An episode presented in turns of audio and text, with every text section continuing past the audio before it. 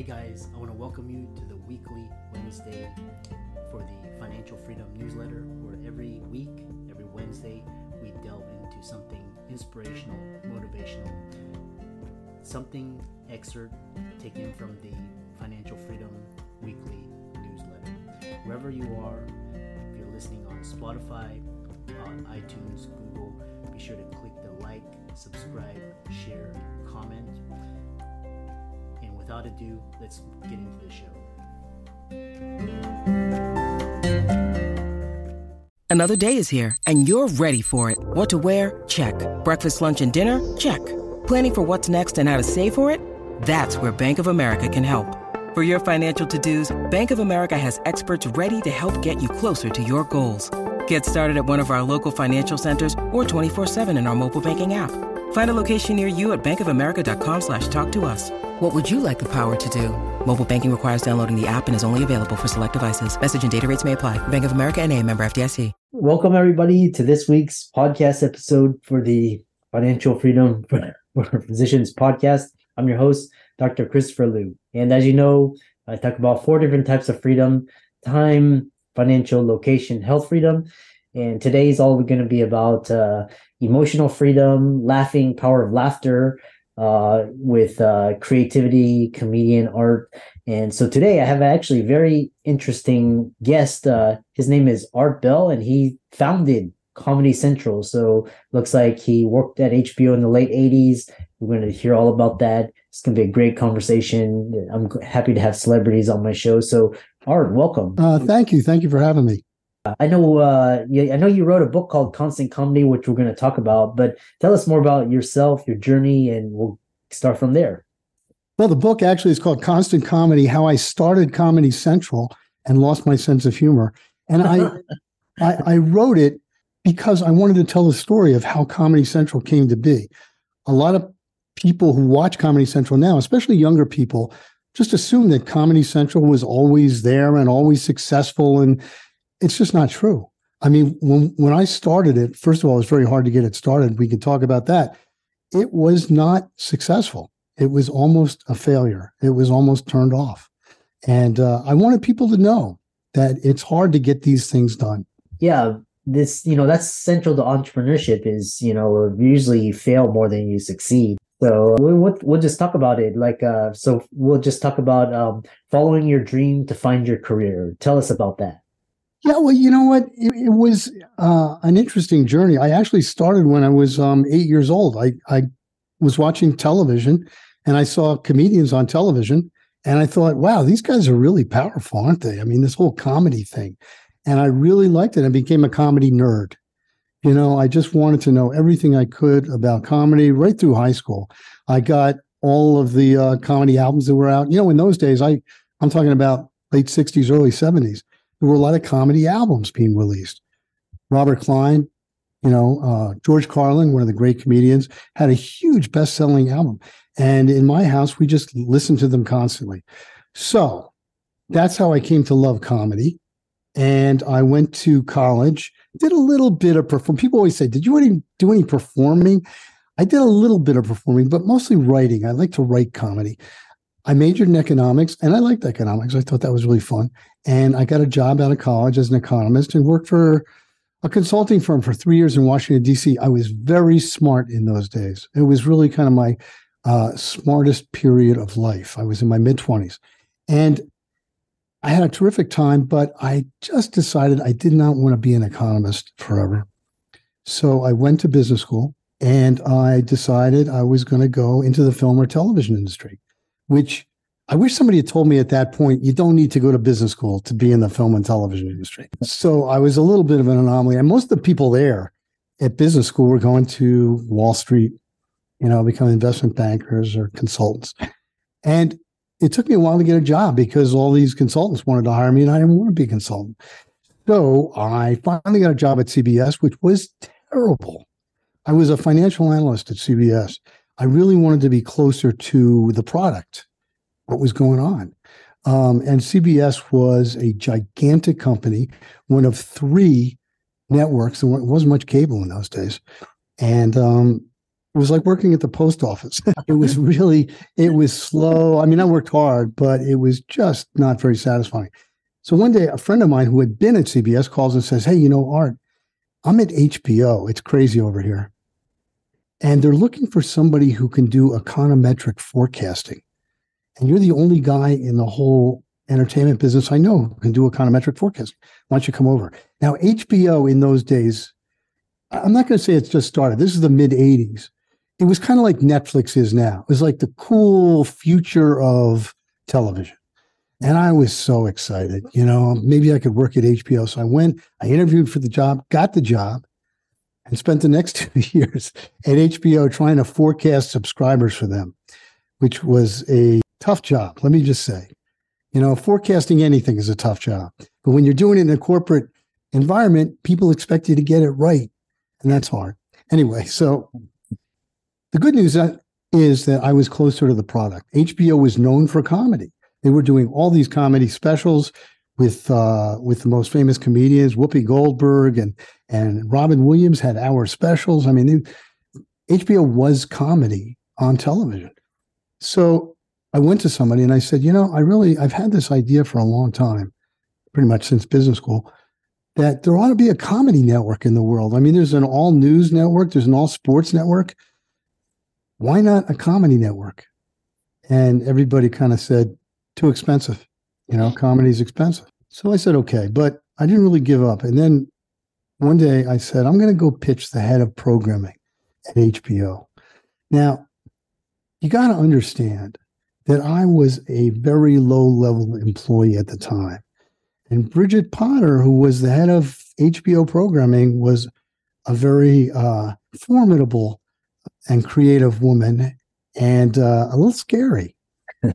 But I called up and they said, "Yeah, she she'll she'll see you. Come on down." So I went to see her and I said, "Bridget, I really think uh, HBO should start an all comedy network." She said, "Stop right there. That's a terrible idea, and I'm going to tell you why it's a terrible idea." And for the next 15 minutes, she told me why it was a terrible idea. She gave me some pretty good reasons, actually. She said, It's expensive. Why would HBO risk its reputation on starting a comedy network. And no comedian worth his salt would be on HBO. That's what she said. No manager of any comedian would let them be on. And I didn't quite understand that, but I wasn't in the comedy business at the time. So I walked out and said, you know, thanks, and figured that was the end of that. But I knew somebody was going to start a comedy network. I just guess it wasn't going to be HBO. So I wrote up my idea for a Comedy Network and stapled it to my resume. And I was going to send it out to all these other entertainment companies, maybe get a job, maybe they'd be interested. Uh, and as luck would have it, my boss's boss came by and said, What are you doing? And I showed him. I said, I'm working on this thing, you know. And he said, This is really interesting. Why don't we go talk to the chairman of HBO? Now, if you thought Bridget was intimidating, the chairman of HBO, two weeks before, his name was Michael Fuchs, two weeks before that date, had been named the most powerful man in Hollywood. His picture was on the cover of the New York Times Magazine, and I was the least powerful man in Hollywood. And my boss said, Let's go see him. And I said, When now? And he said, Yeah, right now. I had no presentation prepared. I had no idea what I was going to say. I'd pretty much struck out with Bridget, so I wasn't really optimistic as I walked in. But I got there, I gave my pitch. I was very enthusiastic, a lot of passion. And I think the other thing that got me through it was vision. I said to Michael, Michael, you know, if we do a comedy network, if we do a comedy network, we are going to be the center of the comedy universe. And he liked that because he's a very egotistical guy and being the center of the universe appealed to him. But that was the vision. That was my vision that we were going to be everything to comedy. So he said, let's try it. And that's how it started. Right. Wow. It's, uh, I always, I love these, um, hearing all these like, um, entrepreneurs, they, they pitch their, you know, they, they get rejected, you know, they go for the, the home run or, um, even like, uh, you know, uh, especially with venture capital. And it's so fascinating to, you really see like baby ideas really take, take, um, flight. So that that, that is a, such a fascinating uh, story. Um, now, you know what? I'll make a slight correction there. It's not a correction so much, but unbeknownst to me, what I was doing was called intrapreneurship. Actually, it wasn't called that at the time. that was a, that was a term that came into into use uh, in the early '90s. But intrapreneurship is when you're an entrepreneur inside another company, and of course, it has a lot of advantages, like you don't have to raise the money yourself, and which is you know that's a big deal. Um, and you can also rely on the infrastructure at the company. And in those days, you know, now now you can put a channel out of your garage, right? See also YouTube and TikTok. But in those days, you needed um, C-band satellite technology, which was, you know, millions and millions of dollars to to to put that together. Luckily, HBO had it, so yeah. it made a difference. That's awesome. So, uh, so what are you seeing? Like, okay, now we, you know, you mentioned any anybody can basically have their own media outlet, you know, from a apartment or wherever. Um, you know, I know we have streaming with Netflix, Hulu, Amazon. Uh, what do you see the feature of television and cable channels like Comedy Central? What are you seeing? Well, it's an interesting question, especially at this juncture, because um, a lot of the cable channels that I worked with and on, because I, you know, comedy wasn't the only one, are converting to streaming, uh, which is basically an on-demand platform. You know, I mean, so what you gain by that is you have all these shows available to everybody all the time. What you lose is a little bit, I think, of the branding that went along with being an all comedy network or an all music network or anything like that, you know. But the channels that did that, the channels that have branding, like Comedy Central, that go to streaming will have an advantage in that if they label something as a Comedy Central production or a Comedy Central show, it's going to have that aura that was associated with Comedy Central, which was, by the way, has been around for 30 plus years, which is a long time. Uh, and I'm proud of that, that it's been around for a long time. And you take something like Netflix, Netflix is more like a network model, right? NBC, ABC, CBS. Now, I was around, I don't know, I have no idea how old you or your audience is everybody seems to be younger than me these days. So I'll assume that you're all younger. Um, but in those days, there were three networks and they had no branding. I mean, you know, nobody could tell the difference between ABC, NBC, and CBS. They actually tried, ABC tried to make itself the sporty, sports kind of oriented, and NBC tried to be, I don't even remember. CBS was kind of newsy, NBC was kind of entertainmenty. But you know, it was really kind of a mishmash. And nobody could nobody could say, man, I just I just want to watch any NBC show I can. It didn't work that way. Whereas with Comedy Central, you know, there was a huge audience who said, I love Comedy Central. I want to see whatever they do, I'm going to check it out. And that's, you know, that's big. So in the age of streaming, to answer your question specifically, it's going to be different. It's going to be different. Yeah. Seems like seems like streaming is going to be more like uh it's like a new form of distribution. So um, you know, people say movies are dead and all of this, but I think everything is just going to this new streaming model. You know, it's still movies is, and people are gonna consume it differently, but it's still gonna be there. So, you know what? Nothing is dead. I, you know, I, I've been in the media business for a long time. Radio was supposed to have been killed by television. I don't know that that was before my time. But when television showed up, everyone said, "Oh my gosh! I mean, why would anyone listen to radio? They can watch TV." And uh, of course, that didn't happen. As a matter of fact, I have a friend who went into the radio business and he, had completed his uh, degree in orthodontic because that's what his family wanted him to do. They wanted to be an orthodontist. And he went into the radio business the day after he graduated. His father almost shot himself. So upset and said, You'll never make any money in radio. The guy's a grillionaire now. I mean, it just, there is so much money to be made in radio, still money to be made in movies for sure. I mean, you know, all the things that people say, oh, that's, well, that's the end of that. It's not the end of anything. You know, all these models survive in one form or another.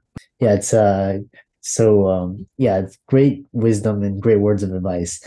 Uh tell us about um now we're kind of coming to the end, but tell us about your memoir, um, you know, your lessons, you know, because some of the key takeaways give us a, you know, a sort of whet our appetite. Yeah, you know, I I think I mentioned one of the key takeaways is that um, in order for any of these things to succeed, and not many of them do. And I wasn't even sure comedy was going to succeed. You have to go in there with as much passion as you can. You have to be jumping up and down at all times when you're talking about it. I think the whole elevator pitch concept is stupid because, you know, you got to be quiet in an elevator. you don't want to be quiet. You want to be excited. Um, and I said, as I said, I think that's what got me through that pitch with with the chairman of HBO. Also, you have to be committed to changing your vision, not your vision so much, but changing your approach. You know, when we launched comedy, it was originally called Comedy Channel. It was declared a failure by the press. Total failure. I mean, they just they just said, "How could HBO be so stupid?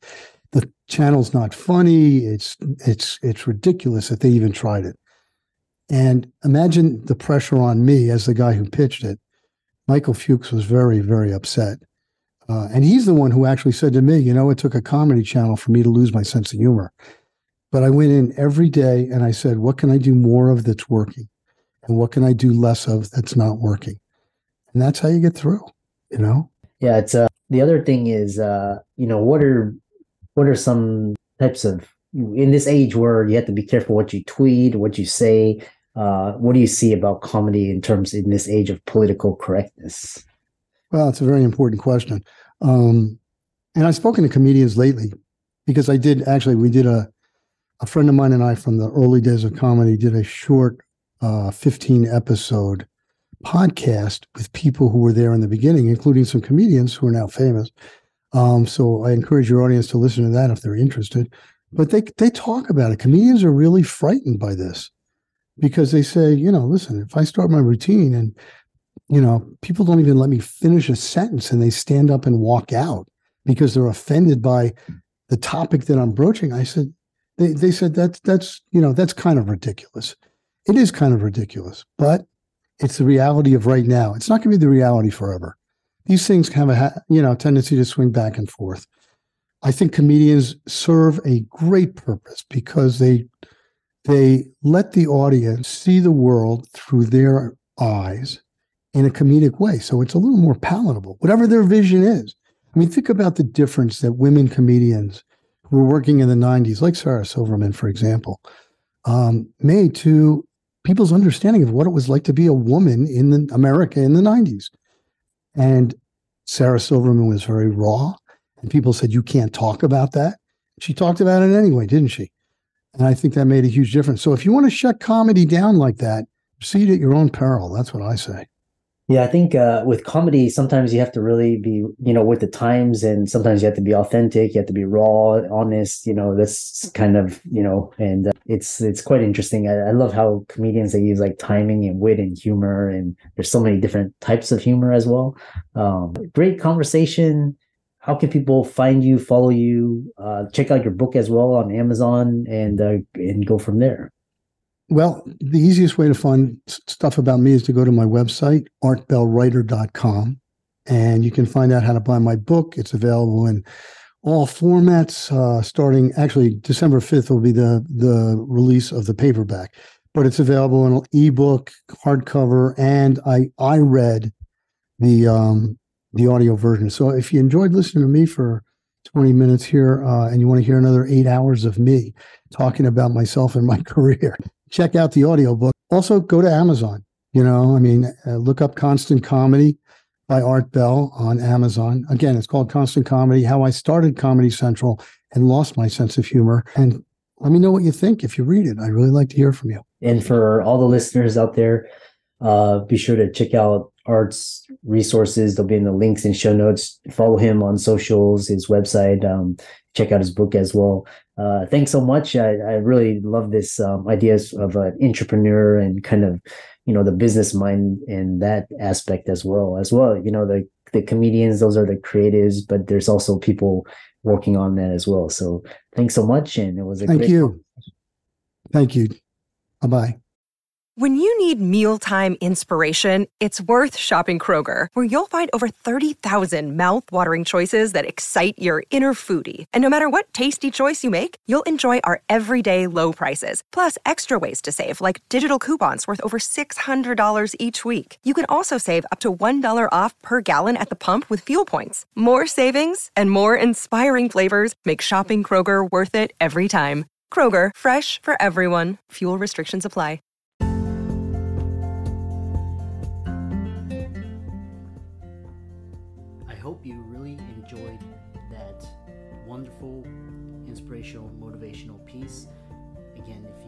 wherever you are listening. If you liked it, be sure to like, comment, share, subscribe. We're on everywhere Spotify, iTunes, Google, Amazon, Audible. And without much ado, be sure to thank this show's sponsors, and we'll see you next week.